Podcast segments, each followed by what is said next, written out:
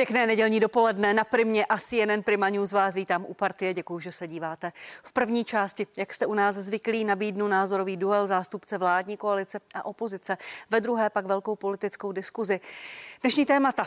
Nový prezident Petr Pavel složil slib a má před sebou první reálný politický krok. Čeká na něj zákon, který zpomaluje navyšování důchodů. Včera v centru Prahy demonstrovali tisíce lidí proti vládě. Přivedly je tam ekonomické problémy nebo protiukrajinské postoje a sněmovna v krizi. Co s tím? Budu se ptát svých dnešních hostů. Pozvání do studia přijali pan Marek Benda, předseda poslaneckého klubu ODS a člen předsednictva občanské demokratické strany. Dobrý den. Hezké dobré odpoledne. A pan Radek Vondráček, poslanec, předseda ústavně právního výboru, místo předseda hnutí Ano. Dobrý den. Dobrý den. Pánové, oba vás vítám. Já začnu u nového pana prezidenta. On složil ve čtvrtek slib. Vy jste oba ve Vladislavském sále ve čtvrtek ve 14 hodin seděli. Inauguraci jste sledovali. Slyšeli jste i tu inaugurační řeč. Jak čtete tu jeho nejsilnější část slova o populismu, lžích, manipulacích, že pravda zvítězila, vrací se hodnoty jako slušnost a respekt? Pane předsedo Bendo. Tak já jsem v tom sále byl. Eh, k svému překvapení, spíš jenom nějak díky zasedacímu pořádku, jsem seděl přímo za panem prezidentem. U kraji v té krajní uličce, ano? V té krajní uličce. Měl jsem tam jeden eh, fakt mimořádně zajímavý zážitek, kdy přijde prezident republiky a pak teda přicházejí ty prapory, eh, které jsou jsou krásný a když, když jako jde, jde ta eh, vojenská stráž a dupe v tom Vladislavském sále, tak to zní, zní fakt jako eh, impozantně, abych tak řekl. A teď přijíždí před něma kamera, která přijede způsobem, český televize pravděpodobně, přijede způsobem, že chudák prezident ustupuje a aby ho nepřejela. Jo.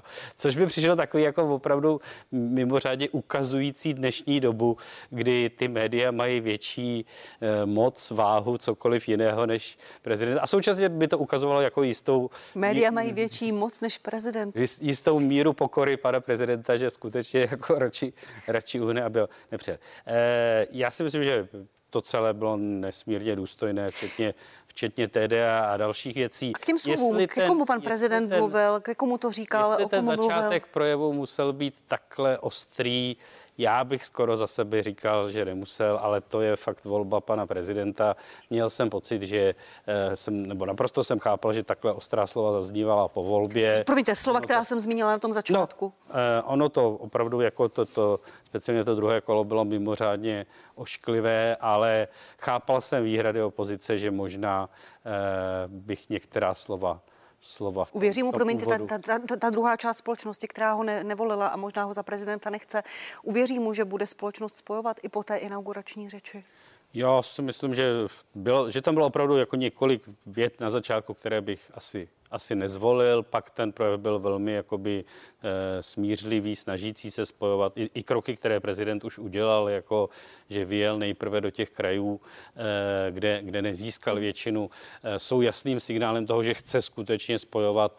E, tady mi přišlo, že e, možná, možná o, o té lži mluvit mluvit nemusí. Děkuji, děkuji i za tu upřímnost, pane předsedo. Pane Vondráčku, jak vy jste to četl, ta slova, ke komu mluvil, jak, co jste si z toho vyvzal? No a teď to, opravdu mluvím explicitně to, o té části. Ano, jste to označil za nejsilnější část projevu, já bych to zrovna označil za tu nejslabší část. Proč? No, protože to ještě, mně to přijde, nevím, kdo to chystal panu prezidentovi, ale opravdu to ještě bylo zbytečně konfrontační a bylo to ještě takové předvolební. A člověk by čekal od vítěze nově zvoleného prezidenta určitou velkorytost. Já teda nesnáším jenom, hodnocení promiňte, projevu, jenom, jenom proč jsem to, zkus, jenom proč jsem to nazvala no, nejsilnější, protože to budilo nejsilnější reakce a Dobře, i vy jste si jako opoziční politici nejvíc uh, ježili během toho celého čtvrtečního odpoledne no, kvůli těm slovům. Jak tam pozna, poznamenal jeden kolega, no tak teď nás všechny spojil. Hmm. Protože a si mluvil k vám nebo ke komu mluvil? Víte, já pamatuju jako předseda před pěti lety tu inauguraci když právě bylo vytýkáno předchozímu prezidentu, že byl opravdu útočný a v podstatě si vyřizoval účty tam. Druhá tak, inaugurační tak, řeč. Tak člověk uh, očekával něco jiného. Budíš, stalo se. Uh, není nic, co bych vyloženě vyzdvihl, nic, co bych uh, vyloženě pohanil, co mi opravdu ale chybělo. Je to určitá pevná součást jakéhokoliv poděkování předchůdci, tam úplně chybělo jestliže s tím panem prezidentem byl předtím na obědě, prostě si, si nějak předali ty eh, nějaké informace, zkušenosti. Byli tam dva, Líče. dva ex-prezidenti. To si myslím ještě nestalo. Vždycky tam, nebo já jsem to tam Nikdy byl, to tak nebylo, ano. Jenom jeden, tak uh, myslím si, že to tam chybělo.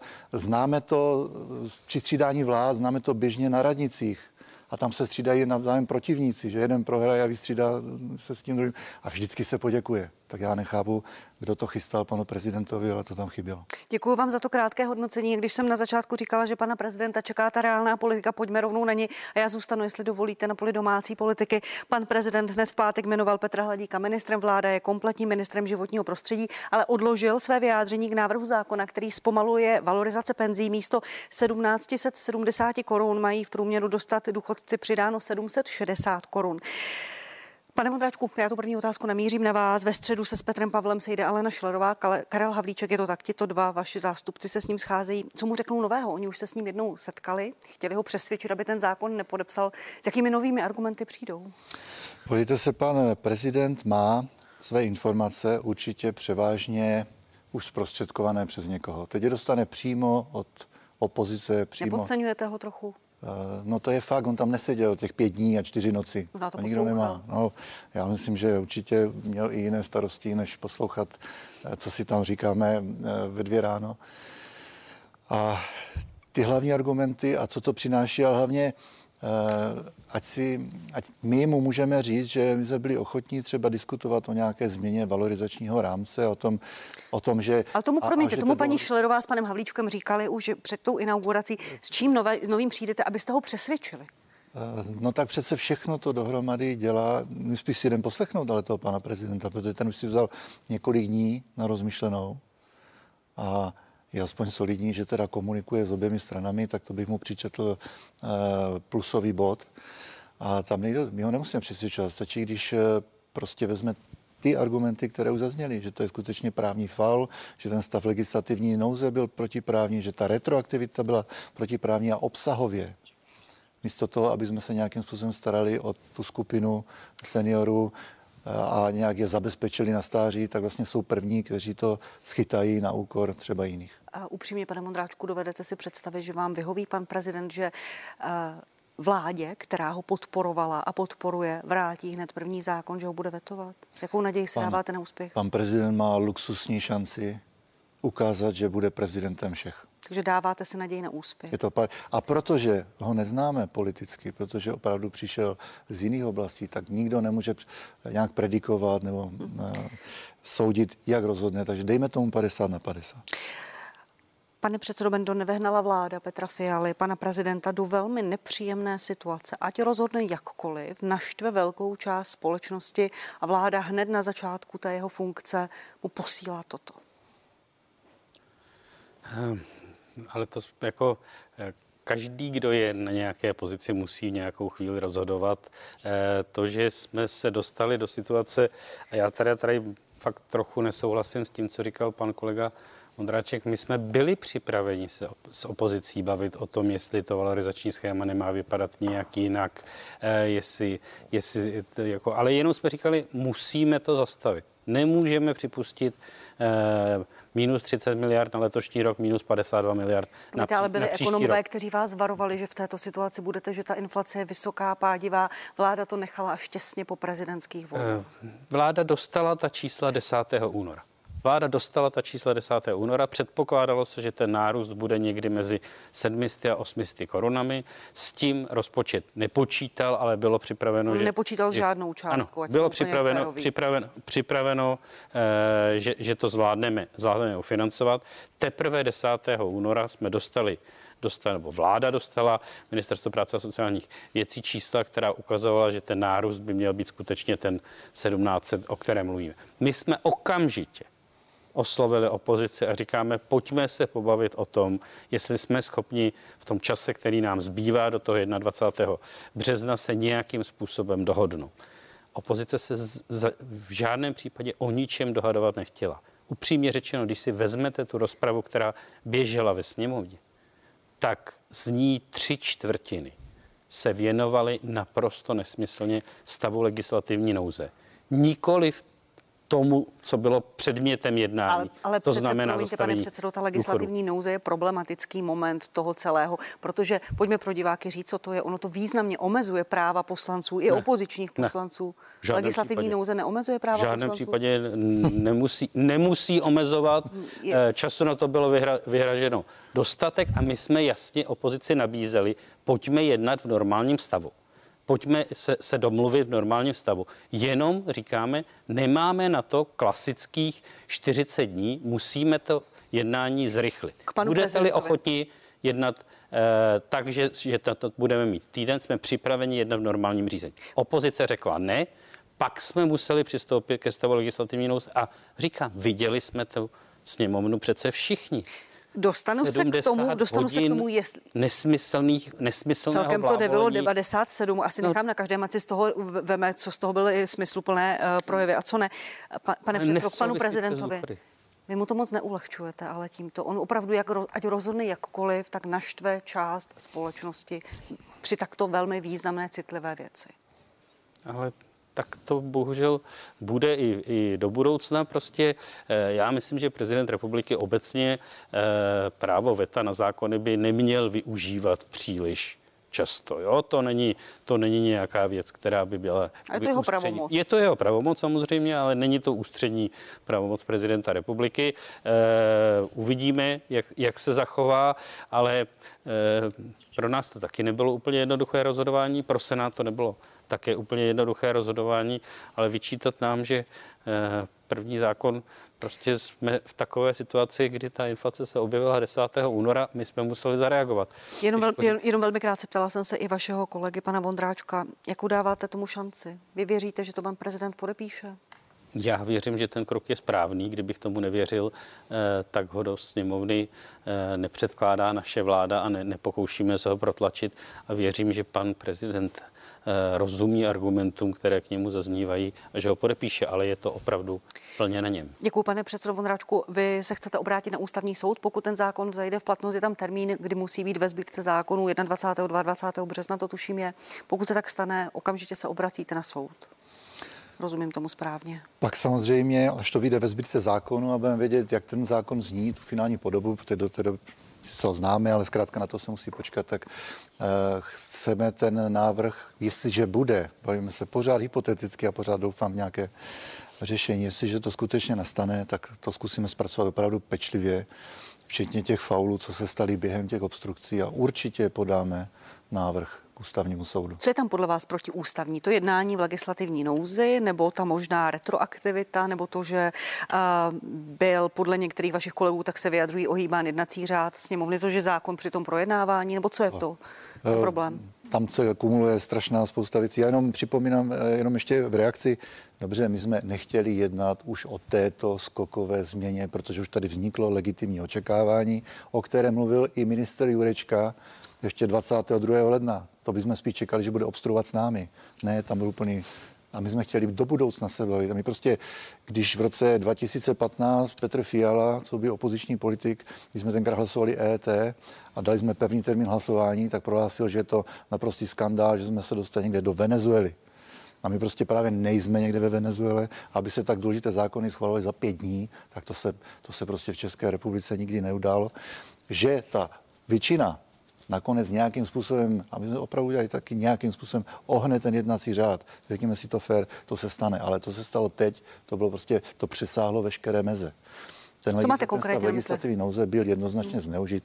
Jestliže vám ze zákona vyplývá právo na vyplacení nějaké dávky, se kterou počítáte a která, a která vlastně ještě je navázaná na vnější uh, okolnost, jako je, jako je prostě inflace, tak to přece není škoda. A není to hlavně nic řekněme, překvapivého, protože opravdu, že ta inflace dvouciferná, se vědělo také s velkým předstihem. Eh, ten zákon o bezpečnosti České republiky počítá vlastně s mimo, se stavem legislativní nouze v případě válečného stavu nebo ohrožení státu. A pak jsou další věci v jednacím řádu, jako je mimořád nebo značná hospodářská škoda, ale musí to být v intenzitě válečného stavu nebo ohrožení státu. A to se v tomto případě určitě nestalo. A to je to, co nám vadilo nejvíc a že jsme byli potom... To samozřejmě sebou nese to, že ta opozice je zásadním způsobem omezena. Ta parlamentní menšina potom je omezena. To se vůbec neprojedná na, na výborech. My jsme třeba během té eh, debaty velice narazili na konkrétní věci. Ten pan minister Jurečka nebyl schopen říct, Hmm. Ty čísla, vy jste teďka pan eh, předseda říkal těch 30 eh, a 50, ale je to 19 a 33, když už se o tom bavíme, protože nějaká valorizace vyplacena bude, ale vy účelově říkáte ta vyšší čísla, aby to to vy jste tam měli nulu, že? Tak nula, nula nenastane. Pánové... A pan Jurečka říkal, že až 600 miliard za 10 let. Žádné takové predikce neexistují. To už si vymýšlel v, dvě, v jednu hodinu v noci čísla. A kdyby se to projednalo na výborech, jak se to projednávat má, kdyby ta koalice se sešla s tou opozicí, tak jsme třeba našli nějaký rozumný kompromis. Kdyby se navýšila ta pevná částka, například. Ne, šlo to tou nejhorší cestou, jako mohlo a, vy se, a my se nemůžete divit, když nám třeba omezí obecnou rozpravu.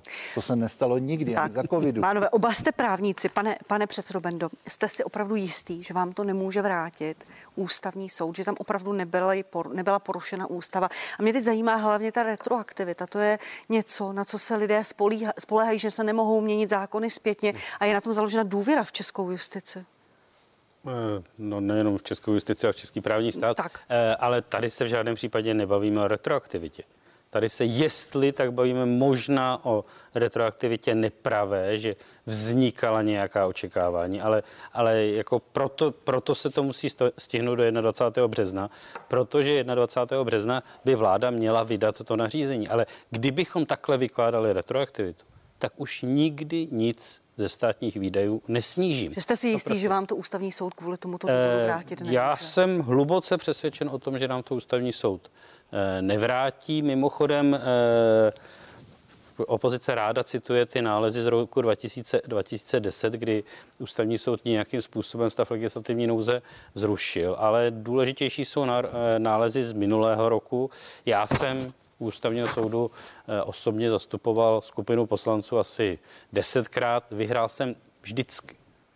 S jedinou výjimkou právě daňového balíčku minulém volební období, kdy jsme žalovali proces, žalovali to, co tady teď citoval pan předseda eh, Vondráček, že odebrali Petru Fialovi slovo, eh, který teda mimochodem zaprotestoval, ale od pultíku odešel, nezačal se k němu přivazovat a, a obklopovat svojí, svojí gardou. Andrej Babiš eh, se nepřivazoval. No, tak skoro.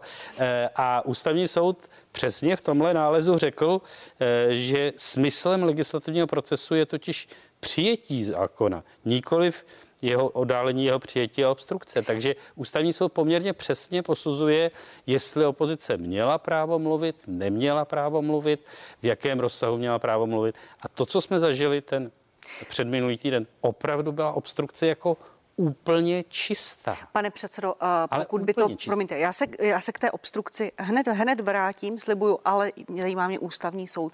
Pokud by zákon vrátil ústavní soud, vznikly by tam nároky eh, lidí na doplacení těch důchodů s, eh, i s úroky. Či by to byla odpovědnost chyba?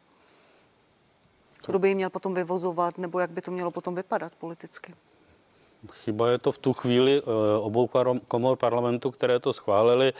V případě zákonů se v tomhle směru, že samozřejmě i při zásahu ústavního soudu jakoby chyby nevyvozují. To jako skoro nejde. Ústavní soud mnohokrát rozhoduje eh, ex post, proto také je to ústavní soud. Může posoudit soulad eh, s ústavou, může posoudit dokonce soulad i procesu, ale říkám, je velmi umírněný v tom procesu. Do toho procesu ústavní soud zase velmi málo, málo kdy. A pokud něco zruší, tak samozřejmě se tomu musí zákonodárství do budoucna Eh, do budoucna eh, nějakým způsobem eh, přizpůsobit, ale neznamená to, že to zakládá něco do minul. Ty vztahy ve sněmovně mezi vládou a opozicí jsou hrozné, to může vidět každý, kdo sleduje to jednání sněmovny. Místo předseda sněmovny Jan Bartošek řekl, že si nepamatuje, že by takto hrozné vztahy mezi vládou a opozicí někdy byly. 97 hodin jste jednali dnem i nocí o tomto zákonu. Viděli jsme velmi emotivní scény. Jak byste vy, pane Vondráčku, popsal ty vztahy ve sněmovně? Co se to tam teď děje? Je sněmovna v rozvratu? Bublá tam něco, co může skončit? Skončit nějakým výbuchem? Tak na začátku bych řekl, že zřejmě došlo ke kolektivní ztrátě paměti u bývalé opozice a nynější koalice, kteří zapomněli to, co tam činili oni 8 let. Já můžu říct, že nic z toho, co se tam děje, e, není úplně nové. Učili jsme se mi u mistrů, jako je pan Kalousek, pan Staňura. To. Já jsem si nic z toho, co jsme tam dělali, nevymyslel. To všechno už se tam stalo. Dobře, a potom ten páteční večer, a, zpátku na sobotu, kdy Andrej Babiš odmítl opustit je to pultík. vidět trošku v širším, v širším rámci, protože už jsme tam eh, vlastně víc jak rok a půl. Na, začátku, na začátku na nás ta koalice nastoupila opravdu velice a teďka to budeme dělat jinak, teďka to povedeme silou. My jsme tam za mého působení, co tam jsem nikdy tolik nocí nestrávili snad celkem. Už teď jsme to překonali hmm. za ten rok. Prostě to spacákování, to je teďka metoda, kterou používá koalice. Eh, ať je to jak chce, my jsme to nikdy tak daleko zajít nenechali. A proč jste to nechali? Vždycky nějak, no, protože jsme se nakonec s nimi domluvili.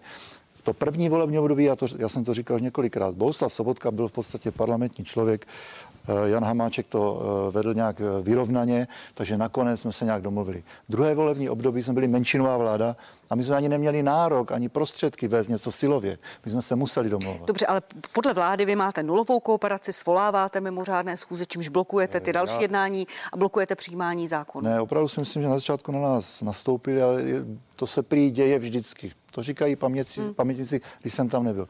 Pak se možná ta situace už začíná stabilizovat, ale teďka to, co předvedli uh, při, těch, při té poslední zkuzi, opravdu je něco, co tady ještě nebylo nikdy Nemá pravdu, pan kolega říká, že jsme omezovali přednostní právo Petru Fialovi. On akorát vystupoval v době, kdy byla pevně stanovená doba hlasování. Ale nikdy nikdo, nikdy nikdo ještě nehlasoval o tom, aby se omezil počet faktických poznámek. Tam už proto není opora v zákoně vůbec. Tam už se to utrhlo, tam, proto jsem říkal, že ta, tak v tom případě zákon už teda platí jenom pro ty dole a neplatí pro poslance. Dobře, a jak byste to popsal, tu situaci, to, co jsem se ptala na začátku, co se to tam teď děje, co to sledujeme? Jestli je to otázka nějakého už osobních vztahů tam, ale opravdu ta komunikace je, a já to podepisu, nejhorší, co byla, ale říkám, je to odpovědnost a síla té koalice, aby ten parlament nějak fungoval. A bohužel část jde i za vedením Chcete odvolat Marketu Pekarovou Adamovou? Protože skutečně nemůže být vedení tak už nepokrytě součástí čili, ohýbání těch pravidel. Čili si myslíte, že to je její chyba? Vyvoláte, vy chcete vyvolat jednání, kde ji chcete uh, odvolat? Víte, není to lehká pozice dělat předsedu a skutečně komunikovat i s opozicí a snažit se nějak pískat rovinu. A znamená to někdy opravdu i vymezit se za tu komoru vůči vládě. A to ta, tato paní předsedkyně nedělá vůbec. A dostal se to do fáze, kdy historicky, já bych to teď chtěl zdůraznit, ještě nikdy v polistopadové éře nepadl návrh na odvolání předsedy jak, ani jedné z komor. Je to, my samozřejmě chápu, jaká je aritmetika sněmovní. Ale Na to se nás, chci zeptat. Ale tak silná žlutá karta tady ještě nikdy nebyla. A, do, a teďka otázka, jestli si to paní předsedkyně něco veme, anebo by vystupuje jak do posud. To že... je otázka na ně, že uvidím, ráda se jí na to zeptám. Pane, pane předsedo Bendu, začnu u paní Markéty Pekarové Adamové z TOP 09, vaší kolegyně z koalice spolu. Uh, dělá nějakou chybu při řízení sněmovny, tak jak říká opozice, která ji teď chce odvolávat? Já to musím vzít trošku šířej, protože... Ne moc šířej, prosím. No ne, pan kolega Ondráček se snaží tvářit, že za obstrukce ve sněmovně může vláda. To je přece úplně absurdní, kam to posouvají. Eh, oni předvádějí obstrukční jednání. Oni jsou subjekt, který slíbili, že během eh, předsednictví Evropské unie se nebude hlasovat o důvěře vládě. Aby tento slib Andrej Babiš za dva měsíce porušil, jenom proto, že to potřeboval ke komunálním volbám. Oni, ja, oni říkají, učili jsme se u vás. My jsme za minulé volební období blokovali dvě věci elektronickou evidenci tržeb a daňový balíček. Prosím, Oni blokují jestli, už asi jestli dovolíte, jestli dovolíte, ne, nevracíme se tak do minulosti. Diváci ne. si to stejně nepamatují, vidí toto. To, to, to, ale, tam dobrý, já si, proto, se, proto se vrátím k té marketě Adamové. Říkat eh, eh, hrdě, poprvé se stalo, že, že chceme odvolat předsedu. No to oni překračují přece všechny hranice. Oni jdou už způsobem, že říkají odvoláme odvoláme předsedu poslaneckého, předsedkyni poslanecké sněmovny a já nevím za co. Jestli za to, jakým způsobem rozhodla ta většina, jestli za to teda může předsedkyně sněmovny. Já je prosím, ať takovéhle věci nedělají, protože samozřejmě každá akce vyvolá reakci a jako za mnou chodí naši poslanci a říkají, a proč teda neodvoláme Havlíčka, proč neodvoláme Dostálovou, jim A uděláte to? Budete na to já, tak reagovat, to, protože pokud... Já to eh, nechci hnutí, dělat, ano. já nechci tu situaci vyhrocovat. Já to pokládám za naprosto zbytečné, aby opozice s koalicí válčila. Uh, pane, ale, pane, pane, ale pane poslanče na odvolání Markety Pekarové je prostě hmm. jenom pokus o pomstu za to, že to prohráli. A vlastně strašně nefér vůči paní předsedkyni. Pane, pane Bendo, vy jste nejdéle, že sloužícím českým poslancem e, ve sněmovně dříve v České národní radě jste byl od roku 90, pak s výjimkou dvou let jste, e, po, nebo jste poslancem nepřetržitě. Když jsem se ptala pana Vondráčka, jak vy byste popsal tu situaci a ty vztahy ve sněmovně? Co se to tam děje? No, opozice je poměrně v tomhle případě koncentrovaná a navíc jsme se teď dostali do situace, kdy v souvislosti s prezidentskými volbami se začaly hádat mezi sebou. Jo? Tím, jak jako SPD nepodpořila pana Babiše, pak pan Babiš vystoupil těsně po volbách a řekl, že chce voliče SPD, eh, tak tam vlastně dneska k největšímu konfliktu dochází mezi těma dvěma opozičníma stranama, eh, které se navzájem trumfují, která z nich bude jakoby přísnější, jasnější, zřetelnější opozicí. Není to dobré. Já jsem doufal, že se fakt jakoby eh, že... po prezidentských volbách situace ve sněmovně trochu sklidní a budeme se snažit hledat nějaké Jsou tam osobní animozity koncenzy. nebo už je sněmovna mm, v nějakém bodu, kdy může dojít eh, k nějakému rozvratu? Viděli jsme to i v ten pátek večer minulý týden při jednání o důchodech. Pátek večer byl mimořádný po čtyřech dnech eh, jednání. Asi už toho taky všichni měli úplně plné zuby. Já doufám, že se nic takového opakovat nebude, ale hezké, hezké to nebylo. Jestli, jestli dovolíte, omlouvám se, pane předsedo, i vám, pane Vondráčku, pojďme si kousek z toho jednání pátečního ještě pustit, pak vám položím jenom jednu, jednu už poslední otázku. Svolejte tu poradu, paní předsedkyně. Já vám to říkám, svolejte poradu na 15 minut a pojďme si to říct. Pane předsedo Bendo, nemělo se ta, to stát dřív? Muselo to trvat zhruba 40 minut. Neměla ta porada z grémia jednání sněmovny se svolat dřív a toto my jsme Nebyla toto chyba? Já jsem u toho nebyl. Já jsem byl na nějakém zdravotním zákroku, takže hmm. jsem v tu chvíli... Že pak Alena Šelerová říkala, že to potom vyřešil tu, konzenzuálně až premiér Fiala, který to nějak jako u toho, u toho nebyl. Atmosféra byla mimořádně, mimořádně vyhrocená, přesto to gremium pak sešlo, nějakým způsobem eh, posunulo jednání, ale já říkám, jako eh, trošku zbytečně to hrotí opozice a myslím, že i ten návrh na odvolání paní předsedkyně prostě je, je naprosto nevhodný říkat, že to je nějaká eh, žlutá karta, nikdy se, nikdy se to v historii ještě nestalo. No to spíš ukazuje na ty, kteří, kteří takovouhle eh, věc navrhují. Jo. Oni mají pořád pocit, že potřebují vyvolávat konflikty.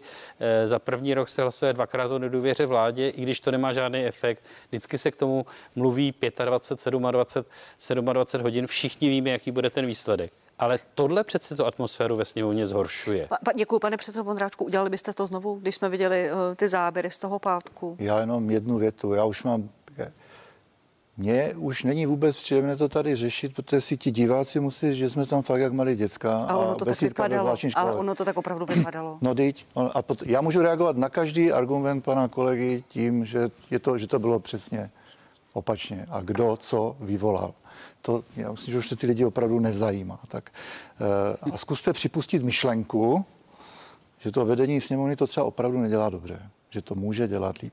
Protože je úsměvné, když jeden z důvodů, proč já jsem nebyl zvolen za místo předsedu sněmovny, tak mi vyčí, vyčítali, že jsem málo komunikoval s opozicí. Promiňte, ale nesrovnatelně víc jsem komunikoval eh, s opozicí. Eh, pojďme, je stoprocentní, že, že ten, promiňte pane Vondráčku, je stoprocentní, že ten návrh, mohl, že ten návrh dáte on na odvolání podaný, paní Pekarové to, Adamové? Je nyní vedeno jako bod pořadu schůze, eh, to nejde jinak. Teď, mm. Ale můžu připomenout, že v minulém volebním období padl návrh na odvolání Tomio Okamury, úplně stejně, a ten zůstal neprojednán až do konce volebního období. Jakou taktiku zvolí vládní koalice, nevím. Eh, kež by to bylo impulzem, že se opravdu ta koalice s tou opozicí začne bavit. Tak uvidíme. O jinýho mí nejde v tuto. Viděli jsme jednání sněmovny i v pátek. Eh, pane předsedo, já začnu u vás. Ano, chtělo jednat o zmrazení platů politiků. Pěti koalice ale neschválila ani program té schůze. Eh, připomenu, že politikům se od ledna zvyšovaly platy o více než 10%. Pane Bendo, proč jste o tom nemohli alespoň jednat v současné situaci, kdy opravdu společnost je ve stavu, v jakém je, Jedná se o snížení valorizaci důchodu, o tom to jste jednat nemohli? To byl čirý populismus ze strany opozice. Mimochodem to byla pátá mimořádná schůze. Pět mimořádných schůzí svolali na tento týden jenom vlastně proto, aby eh, jakoby blokovali, blokovali to projednávání. A napadlo vás, žádnou, co si o tom myslí lidi? Žádnou z těch schůzí jsme neschválili. Eh, nikdy jsme, většinou jsme se zdrželi hlasování, protože to je prostě čisté zdržování. Jedná se o návrh, který předložili před dvěma lety. Eh, určitě se můžeme bavit o nějakém eh, já, já pokládám zmrazování platů poslanců za opravdu hloupost, protože to znamená, že po těch dvou letech, až se to rozmrazí, nebo třech, nebo čtyřech, tak to najednou skočí přesně tak, jako to skočilo. skočilo Můžete to rok. udělat i jinak? Že? Může se to udělat že se jinak. to sníží a nebude se to zmrazovat a potom to, znovu Může se to snížit, může se to odvést a uděláte od to? nějaké jiné základy. Ale pokud se něco takového bude dělat, tak se to bude dělat jakoby v rámci úsporného balíčku na letošek. Ne jako výkřik, výkřik opozice, který opravdu není nic než jenom politický. Čili je možné, že takový návrh vláda, s takovým návrhem Já vláda přijme, vů... už jenom v té symbolické rovině. Vůbec nevyluču. chcete, aby se uskromňovali a aby nějak já to, šetřili. Já to vůbec nevyluču. Byl byste pro? Budeme se o tom určitě bavit. Neřeknete mi, jestli, jestli Já nevím, pro? já nebudu říkat teď k úspornému balíčku vůbec nic, co tam bude obsaženo, co tam nebude obsaženo, ale je naprosto jasné, že prostě v letošním roce musí dojít k nějaké konsolidaci veřejných financí.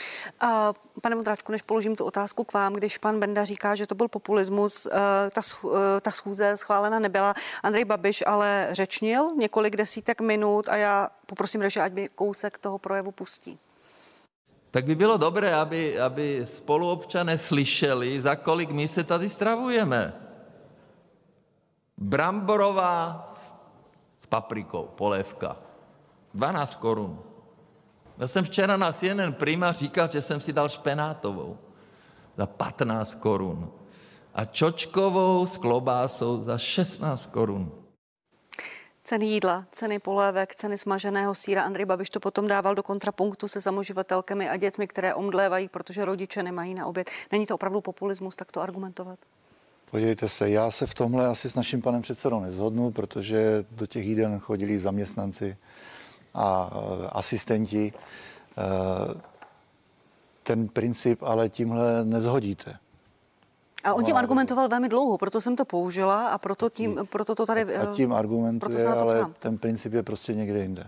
Že za situace, kdy snižujeme, a to, vy jste to řekla jaksi tak ještě velmi eufemisticky na začátku toho pořadu, co to, co to znamená ta valorizace, teď si nespomenu, ale prostě je to snížení příjmu těch, eh, těch seniorů a nic jiného to Zpomaluje ne. navyšování důchodů. Zpomaluje navyšování, no. Zpomaluje ale ono to, ale, vzhledem, vzhledem ale ono to opravdu je reálný popis. energetické inflaci to opravdu znamená, že mají méně peněz na, na ty náklady. Rozumím, takže... A za této situace je to strašně špatný signál pro tu společnost, když Dobře, ale neschodil to potom předseda Andrej Babiš tím, že argumentoval cenou, cenou špenátové a čočkové polavky. Jo, on to říká tak, a je to, je to jeho přesvědčení a on to prostě vidí tak, že to je srozumitelné pro ty občany. Je to srozumitelné eh, pro ty, kteří to mají poslouchat. On to neříkal nám v tom Nezlobte se akváriu, kde my už prostě e, strávíme dny a noci, ale říkal to pro ty venku. A to, to, to sdělení pana předsedy Bendy, že koalice možná přijde v rámci nějakého balíčku s něčím, co sahá i na platy politiků? No, tak já odkážu pana Bendu potom na ty jednotlivé komunikační strategie, které vytváří, kde právě říkají, že musíte jasně komunikovat ta témata. No, tak to není jasná komunikace s veřejností. Když teďka řeknete, že možná bude nějaký balíček, tak to má být už dávno na stole a máte to opravdu těm lidem vysvětlovat. Takhle já chodím a me, mezi lidi a ta míra naštvanosti je čím dál vyšší. Uh, pane předsedo Bendo, jeden týden velké téma eh, snižování eh, valorizace důchodů nebo zpomalování toho růstu o tisíc korun v průměru. Pak se tady bavíme o z, eh, z platech politiků, které narostly na začátku ledna. Když jsme včera viděli to, co se dělo na Václavském náměstí a v jeho okolí, není to jen další palivo pod ten společenský kotel, který vybublal tam právě včera u muzea, kde tisíce lidí demonstrovali proti vládě. A můžeme se bavit o těch důvodech a motivech, ale nebojíte se toho? Tak je přece naprostým právem demonstrovat proti vládě. Eh, to já myslím, že jestli jako něco bylo, eh, něco bylo hluboce dělící společnost, tak to bylo druhé kolo prezidentské volby. Zejména... Máte pocit, že ty lidi včera tam přišli kvůli tomu? No, včera tam přišli tisíce lidí, no tak jako já chápu, že ty lidé možná mají nějaké obavy z budoucnosti, že tam, že tam chtějí eh, přijít a mají, mají pocit, že protestují proti vládě, ale tak přece vždycky budete, bude proti vládě někdo protestovat. Nikdy nebude vláda, kde, se kterou budou eh, všichni souhlasit. Ti organizátoři těchto demonstrací eh, jsou lidé, kteří to vůbec přece netáhnou k tomu, jestli jsou nějaké problémy, ale jsou to v podstatě lidé, kteří otevřeně protestují proti naší podpoře Ukrajiny, v podstatě otevřeně se chovají pro Rusky. Eh, nakonec jsme to viděli i v tom závěru závěru té demonstrace, kdy demonstrace, která se má teoreticky bavit o, eh, o tom, jestli se tady eh, žije dobře nebo nežije dobře. Jmenovalo se to Česko se, proti bídě. Česko proti bídě se vrhne na to, že chce z eh, budovy Národní kulturní památky, mimochodem jako e, Národního muzea začít strhávat vlajku. No. Já vím, že to byli jenom někteří, ale trochu to svědčí o tom, e, kam ty organizátoři tyhle demonstrace tlačí. To nejsou demonstrace, které, které mají někomu pomoct. Pane předsedo Bendo, co vy si berete z toho včerejší demonstrace? Z toho celého, co si z toho jako vysoký vládní představitel berete? Já bych Vím, že ve společnosti je jistá míra frustrace. Myslím, že každý má právo svolávat demonstrace. Současně si ale nemyslím, že politikové se mají nechat demonstracemi ovlivnit v tom, co konají. Pane Vondra, děkuji, pane, pane Vondračku, co si vyberete z těch včerejších záběrů, projevů i z toho, jak to skončilo? Tak za prvé, já už bych opravdu říkal tisíce, ale desetitisíce, to byla masová demonstrace. My jsme si v minulosti, z toho, co bylo v, médiích, v minulosti zvykli, že zkrátka ty demonstrace jsou velké. Bohužel ten online svět teďka nabízí to, že se, ne, ne, neříkám bohužel, to je fakt. Díky tomu onlineu se lidé v dnešních dobách mnohem snázeji organizují a ty demonstrace jsou čím dál větší. Určitě to nejde paušalizovat. Já jsem tam měl prostě známé, já jsem tam měl lidi, kteří, které znám. Pod pódiem nebo na pódiu? Ne, ne, ne, účastníky. Ano. Prostě se tam podívat a nejsou to žádní extremisti. Uh, jsou to opravdu v tom pozitivním slova smyslu vlastenci, kterým prostě už vadí, jak, kam to ta vláda vede. Rozumím. A řekli jo, vám, a řekli vám třeba potom, jak, co si myslí o tom, jak to skončilo, kdy se uh, část těch lidí vrhla na Národní muzeum, chtěli strhnout vlajku. Viděli jsme i videa, kde u muzea útočili na auta s ukrajinskými značkami. lidi, tak už, už tam ne, ani, ani nebyli. Hmm. Už prostě šli domů. A, už, a ty projevy a, a to, co se tam říkalo, to jim a, konvenovalo? A právě uh, v té vaší komunikační strategii, která už vyšla někdy eh, v září z toho krytu slavného, tak tam bylo napsáno, to si přeštěte, pane kolego, že se musí striktně rozlišovat mezi organizátory a těmi účastníky a prostě, aby je pan premiér hodil, aby je nalepil jednou nálepkou, že prostě to, co tam říkali ti někteří organizátoři, vypovídá o těch lidech, takže to vyřešil jednou nálepkou a že se s nimi bavit nebude. To prostě pohrdání tím, co si ty lidi myslí. Vy, tady, vy, vy říkáte, že víte, že je frustrace. No to je hezký, že to víte, ale co se proto děje? Co se děje v té komunikaci té vlády? Vůbec nic. A ta frustrace bude jenom narůstat. To si z toho berete, to, že, že bude frustrace ještě narůstat. Tam potom, to byl třeba zlomek. To byli, oni pak říkají desítkách nebo stovkách, že potom pokračovali k tomu muzeu, to je třeba odsoudit. Já jenom teda potom znáším akorát otázku teda, čeho se dopouštěli, 18 lidí tam bylo začeno, tak jestli tam docházelo k násilnostem, nebo jestli jenom to, že šli a chtěli sundat vlajku, už je nějaký trestný čin.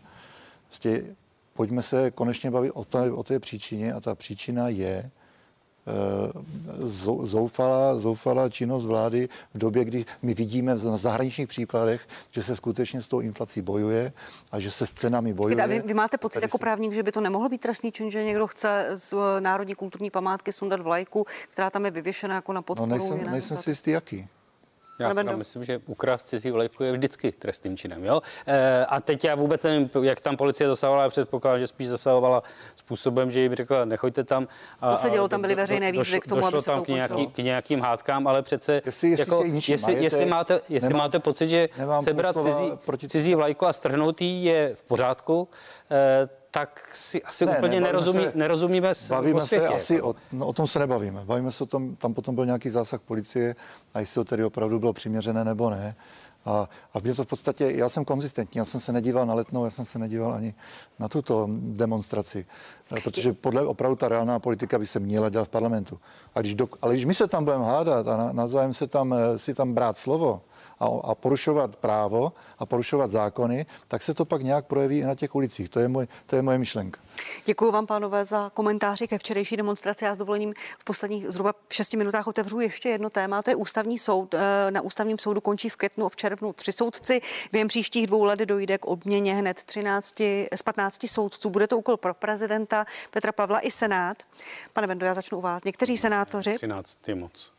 Myslím, že 11 soudců. A promiňte, dobře. U mě 11 soudců dochází. Podstatné části ústavního soudu velký úkol pro prezidenta. Někteří senátoři, Zdeněk Nitra, Tomáš Goláň, významní senátoři z ODS, řekli novinářům respektu, že vaše jméno v této souvislosti zaznívá. Chtěl byste být ústavním soudcem?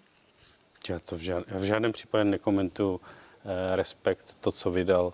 Já nechci, abyste komentoval se... respekt, ale slova Zdeňka ne, Nitry, ne, předsedy Senátorského klubu ODS a TOP 09. nikdy nezazněly, nezazněly od žádných našich funkcionářů. Pokud já vím, já jsem na pozici, na které jsem, eh, jsem spokojený a zrovna ústavní soud je výlučnou kompetencí Eh, prezidenta republiky a senátu. Oni se na tom nějakým způsobem eh, mají dohodnout. A já si myslím, že jako jediné, co bych eh, k tomu principiálně řekl, že ústavní soud má být jako do jisté míry pestrý. Jo, že, že není, by tam měli být i politiky. Že, to, to netvrdím, ale že, že prostě není možné, aby tam například byli jenom, jenom soudci, že tam prostě musí být i jiné právní profese, když se podíváme. A to říkal i pan prezident Pavel v těch když předvolebních se, debatách. Když se podíváme na, na historii Českého ústavního soudnictví, tak to vždycky byla eh, nějakým způsobem kombinace z různých, jak myšlenkových proudů, eh, tak řekněme i právnických profesí, právnických, eh, právnických povolání, takže tam si myslím, že by bylo důležité, aby eh, na to obě dvě kreující instituce, to znamená prezident republiky a senát, eh, hleděli a dohlíželi o mé představy vůbec nejde. Já jsem fakt spokojený jako předseda proč se, klubu. Děkuji, pane předsedo. Proč jsem se na to ptala? To nebyly jenom novinářské spekulace. Já jsem se opravdu. Byly to spekulace deníku Respekt. Pane, pane předsedo, jenom to dořeknu s dovolením. Zdeněk Nitra, předseda poslan, eh, senátorského klubu z ODS, eh, senátorského klubu ODS a TOP 09 řekl. Ano, jméno Marka Bendy zaznívá, ale je to spíše neorganizovaná debata, kterou v Senátu vedeme. Myslím si, že jeden až dva politici by na ústavním soudu měli být. Podobně se vyjádřil i předseda ústavně právního výboru Tomáš Gulán. Mě zajímá, jestli byste chtěl být ústavním soudcem, jestli byste tu nabídku akceptoval, zvažoval, jak byste s ní pracoval? Tak určitě být ústavním soudcem je velmi prestižní, prestižní věc, ale já v tuto chvíli říkám, že jsem spokojený tam, kde jsem a eh, jak tady říká pan předseda Mondráček, eh, mám nějaké úkoly spíš v tom směru, abych jako se pokusil eh, najít možnosti kooperace s opozicí, aby ten letošní rok byl méně divoký, než byl dejme tomu ten minulý nebo ty poslední, poslední týdny, takže já myslím, že mám fakt dost úkolů ve sněmovně na to, abych se s nima pokoušel nějak domluvit. Děkuji, za chvíli se k tomu dostanu. Doufám, že na to ještě budu mít čas. Pane Vondráčku, bude mít ano, uh, uh, hnutí ano, nějakou snahu promlouvat do složení ústavního soudu? Kolik máme času? No ano, určitě ne. Uh, já jsem ale po té, co s proměnutím znectili třeba pana profesora Gerlocha tenkrát v Senátu, jenom protože měl nějaké pozitivní vztahy s Milošem Zeman, tak jsem velmi skeptický k tomuto výběru. Já se opravdu obávám určité politizace. Garantem není ani současný předseda, který bohužel opakovaně veřejně vystupoval a Garantem politicky čeho? aktivně, no nějakého opravdu odborného postupu, primárně odborného, aby tam byli odborníci. Pokud jim tak už se jí setkal s panem prezidentem. A já nemůžu ani pominout například takovou maličkost, když koaliční poslanec eh, pan Ház vystoupí na mikrofon ve sněmovně a řekne, že s optimismem vyhlíží na změnu na ústavním soudu a že to jistě dobře dopadne a že si nemyslí, že by potom ten náš návrh na zrušení zákona byl úspěšný a že se o to klidně bude sázet. No tak Pane jsme na to koukali a říkali, tak to už je nějaký plán této koalice obsadit ústavní soud svými lidmi, tak já, já bych se rád sadil a rád bych prohrál. Vsadil aby, byste se o co? No, že, se to, že se to stane či nestane. Já doufám. Já můžu jenom doufat, že se to nestane, anebo aspoň se to nestane opravdu tak nepokrytě, jak někteří naznačují. Pane Bendo, pojďte to prosím okomentovat. Snaha se- koalice obsadit podle pana Vondráčka ústavní soud? Je to na Senátu, aby se ukázal, Určitě. aby se ukázal trošku líp, než se ukázal. Určitě tady není žádná snaha koalice obsadit ústavní soud a opravdu na tohle se fakt musíte ptát jako prezidenta republiky a případně senátorů. To jsou dvě instituce, které nějakým způsobem kreují ten ústavní soud. Není to poslanecká sněmovna.